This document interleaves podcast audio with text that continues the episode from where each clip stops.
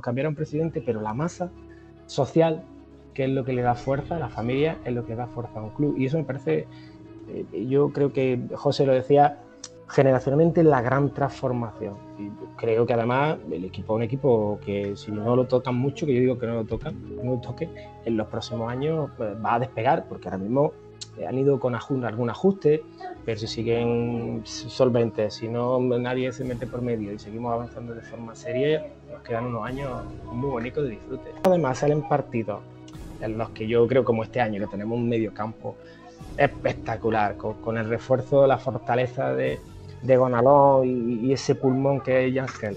Y luego con dos peloteros, uno por detrás y otro por delante. Ojo, que, que Milla va a estar un poquillo por delante. Sí, sí, ¿eh? sí. Como con Toro y, Milla, vamos a disfrutar bastante. Yo puedo decir que, y lo siento mucho y lo sigo pensando, pero es una de las aficiones mejores de toda España. Las cosas son como son, vivís el fútbol, vivís por y para el Granada y al final da gusto y yo cuando le cuento a la gente se queda un poco alucinado. Digo, nosotros en segunda vez nos hacían sentir como jugadores de primera. Al que ya tu equipo, como nos has dicho más de una vez, eh, de pasar estar en esos barros en segunda vez, en tercera, lo que pasamos, a llegar a verlo ahora en, Europa, ¿qué, significa para ti? Pues es bestial, ¿no? Pero, pero ¿sabes lo que significa realmente? Yo pienso en esa afición, que es lo que sería cuando estaban en el barro, como tú has dicho, ¿no? Que dices, oye, que no todos sean palos, que también ahora pues merecen una alegría. Entonces, claro, tú vas viendo el progreso y el progreso ha sido bestial. O sea, se ha ido subiendo, subiendo, subiendo. De hecho, Manolo lo, lo veía en la tele, a Lucena, digo, pero ahí del delegado, yo míralo. Claro, hasta para él, que es de allí, ¿no? Eh, el profe, como, como, lo llamáis, creo, ¿no? Profeta. El profeta, correcto, pues eh, eh, claro, es algo bonito, algo muy bonito. En el mismo programa lo hemos hablado, que es un orgullo para nosotros el hecho de que nosotros hace 10 años y el instituto y ves una camiseta, dos camisetas del Granada, a, día de hoy que tú vas andando por la ciudad y es, inmenso el granaderismo que te encuentras por cualquier rincón de la ciudad. Que mueva pasiones. Y pienso que es la fuerza más grande que pueda haber en la naturaleza, la pasión por algo. Eh, y gracias a Diego, podemos hablar de que el Granada hoy en día mueve pasiones y eso es muy difícil de... O sea, eso se ha quedado enraizado ya en la sociedad granadina. Hablamos de, táctica o de jugadores individuales, no, no, no, no, hablamos de un equipo, de un bloque que yo creo que el ambiente que se tiene que respirar en ese vestuario tiene que ser envidiable para muchísimos vestuarios de otros equipos mucho más grandes. Correctísimo, yo lo veo también súper importante y de hecho es que este equipo es que no tiene techo. Me acuerdo yo cuando nos eliminaron en semifinales de Copa, os acordaréis, que decía, joder, no vamos a vivir una cosa como esta en la vida, podríamos habernos metido en la final, pero es que estamos viviendo jugar en Europa. Y que ahora tú, por ejemplo, ves la liga y ves el Granada entre lo más alto, entre los mejores equipos, es que nos tienen muy mal acostumbrados. Porque es que, vaya, lo que estamos viviendo es que es, que es de loco. La verdad que sí, José, mal acostumbrado diría que es la, la frase clave o la palabra clave. Porque de, venir del año malo, a viene Diego, empezamos a ganar. Eh, de hecho, había algunos partidos que ya iba a asustar porque dices que vamos a ganar otra vez. Yo, yo ya no sé dónde me voy a meter aquí. Sobre todo este primer. Y la verdad que. Este primer partido, Iván, yo creo que es por la gente que no está, que desgraciadamente pues, no pueden ver a su granada hoy, esas personas mayores, esos abuelos. Y sobre todo este partido es que tiene que ir por ello, es que es obligatorio. Es que, es, que por ello, vaya. Esa gente que ha, que ha vivido el barrio, que ha vivido incluso la buena época de, los 70, de, que, ha, vivido su Granada toda su vida y, que ahora va, bueno, pues lo podrá ver desde el cuarto anillo a, su Granada en Europa. Y eso y demostrar que en tu primer partido le ganas a todo un campeón de Europa y, y en una segunda parte arrollándolo, Declaración de intenciones, declaración de intenciones. Creo que Montoro, para mí, incluso podría ser eh, el mejor jugador de este Granada, porque es que Diego Martínez en el campo, y Diego Martínez en el campo. Diego Martínez es el mejor, la mejor pieza de este Granada, y Montoro a mí me parece que, que, que, sí, que sí, que es, que es el mejor jugador del Granada. Pues trataríamos de hacer el encaje para que el resto de jugadores y las incorporaciones que queríamos hacer pues se pudieran dar y bueno, eso es lo que hicimos y, bueno, pues pese a todas las dificultades y todas las limitaciones que nos encontramos, al final el equipo eh, fue un equipo en mayúsculas durante toda la temporada y consiguió hacer la mejor temporada de la historia.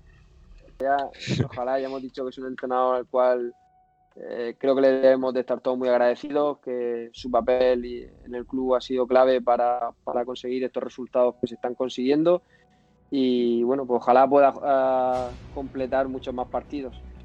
O sea, este empate más que nada va a servir de, factor anímico, de, subir la moral al equipo, porque estaba el Granada ahí 3-1 contra las cuerdas y tiró de casta, tiró de orgullo y, sacó un punto que yo la verdad, que, a pesar de algunos comentarios negativos que se pueden leer, vemos el equipo entre los siete primeros de la clasificación y, con el pase a 16 ¿no? Tío como el de ayer, eh, piedra angular, yo creo, de, volver a la senda de, de las victorias, del buen juego porque una, un partido de esos como lo que se vivió, como se ve a Diego celebrar el 3-3, esos partidos son los que cambian una mala racha. Yo confío en que, en que igual a lo mejor ahora el siguiente partido lo perdemos, pero que, vamos a volver a, la buena senda.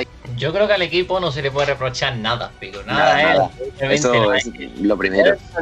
20 partidos seguidos si quieren, que es que que no, que no, que no, que, el equipo está haciendo las cosas que no se han hecho nunca, que no se van a volver a repetir seguramente, y que sí, que es normal, que están cansados, que están mal, tú puedes decir que estás mal, como yo ayer cuando metieron el 3-1 dije, madre mía, digo, que la defensa está mal, es que está siendo un coladero, que vaya partido llevamos, pues claro que lo puedes decir porque lo estás viendo y está pasando de verdad, pero de ahí a criticarlo yo creo que eso es una locura, tú. Convenciendo a la gente de lo que, de lo que hay, de lo que, de lo que somos y, bueno, pues eh, para mí es un orgullo el ver cómo está ahora mismo el, equipo, cómo está ahora paseando el, escudo por Europa. Y, bueno, la verdad que se siente una envidia muy sana, ¿no? Muy sana porque es algo que a todos los jugadores nos hubiese gustado conseguir con el Granada. Nosotros no pudimos, pero, pero ahora sí que se está consiguiendo. Y... Sin, sin desprestigiar Nápoles porque Nápoles es un grande que juega todos los años competición europea, ya sea Champions o Europa League pero soy muy optimista porque el equipo está muy enchufado, sabe plantear, Diego tiene la capacidad de adaptar eh, los partidos a sus rivales en función del rival que tenga enfrente y yo creo que este partido, yo creo que la eliminatoria la pasamos, sinceramente. Sufriendo, pues sufrir vamos a sufrir, está claro, pero la pasamos. Ahí queda el mensaje de Jesús que lo secundamos desde el podcast y que nada lo que lo que concierne al equipo eh, ese pase histórico a la UEFA, el primer año que entra el Granada en competición europea. Una pregunta que estamos haciendo a los últimos entrevistados. Eh, ¿Cuál es tu, sensación ante ese Granada-Nápoles? Porque nosotros desde el podcast verdad que somos muy optimistas. ¿Cómo lo estás viviendo y si crees, confía en ese pase a siguiente ronda? A ver, yo creo que, va a ser un partido obviamente muy difícil, pero que el Granada tiene sus opciones siempre que sea la mejor versión del, Granada y sobre todo que, cuente con las piezas más importantes. Yo creo que es evidente que el equipo sube mucho cuando, cuando juega con Alonso, cuando Montor está en forma, cuando Yangel eh, encuentra, encuentra su mejor estado de forma, eh, si Machís está rápido, si Suárez eh, está incisivo, Obviamente sería un pase histórico, pero realmente el Granada jugando en Nápoles ya habrá hecho historia. Esperemos, y yo confío, confío de verdad, ¿eh? en que el equipo pueda, pueda pasar de ronda. ¿Qué os puedo decir? No? Yo soy un auténtico privilegiado, ¿no? En mitad de una pandemia mundial, yo sigo viajando, eh, acompaño a un equipo de fútbol que, está teniendo su primera oportunidad en Europa, estuve en Malmo, estuve en Endoven, voy a estar en Nápoles si, si no me pasa nada. Eh, esto es algo increíble, ¿no? La lástima y lo que me da pena es que mm, quien ha estado ahí toda la vida, el aficionado, y quien rodea todo esto, pues no lo esté disfrutando en el terreno de juego, ¿no? Porque es, una pena, ¿no? Es, es, es una crueldad terrible que es muy propia de la historia de Granada, ¿no? Que pasan estas cosas, ¿no? Mejor momento de su historia en lo deportivo, eh, el peor eh, eh, por un tema sanitario a, nivel mundial, ¿no? Ahora quería pasar un poco al tema del Nápoles, que viene en un momento, en un mal momento, crisis institucional, Gatuso cuestionado. ¿Tú crees que este partido de los Cármenes puede ser el partido que detone la temporada de ellos? Pues, a ver, em, sí, eh, puede ser. Eh, vamos, puede ser, no tiene que ser. Eh, la liga pasa como pasa.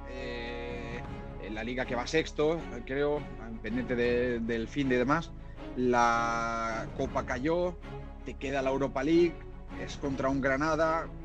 a ver, de todas formas, el Nápoles, yo he estado viendo partidos del Nápoles, ¿verdad? Que, que, por ejemplo, el Atalanta el otro día le dio un buen meneo, pero yo he estado viendo desde que salió el sorteo partidos del Nápoles y escúchame, el Nápoles es equipo, es, es, tiene, tiene plantilla. Eh, hay mucha gente luego por redes sociales, no, el Nápoles no es el Barça, no es tal.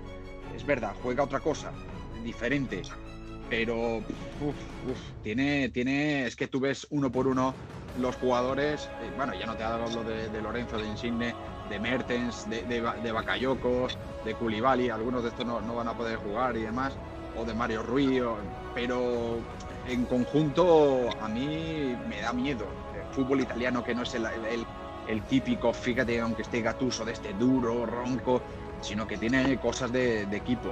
Eh, yo creo que viendo lo que reservó o lo que se cayó contra el, el, partido del Atlético de Madrid, que sobre todo eran los puntas, y la, haberse caído de la Copa del Rey, que te da también cierto descanso entre semana, creo que es muy probable que este Granada le meta mano al, al, Nápoles. Lo veo, o sea, no te digo que le va a ganar seguro, pero no sería para mí una sorpresa que ahora mismo, por viendo los estilos de fútbol, el Granada le meta mano al Nápoles. Nuestra historia, nuestros orígenes, nuestro Granada Club de Fútbol. Que sepan que el Mata Gigante ha vuelto. Desde el barro a Europa, seguiremos haciendo historia. Por los que estuvieron y por los que vendrán, no se nos puede escapar, por la eterna lucha.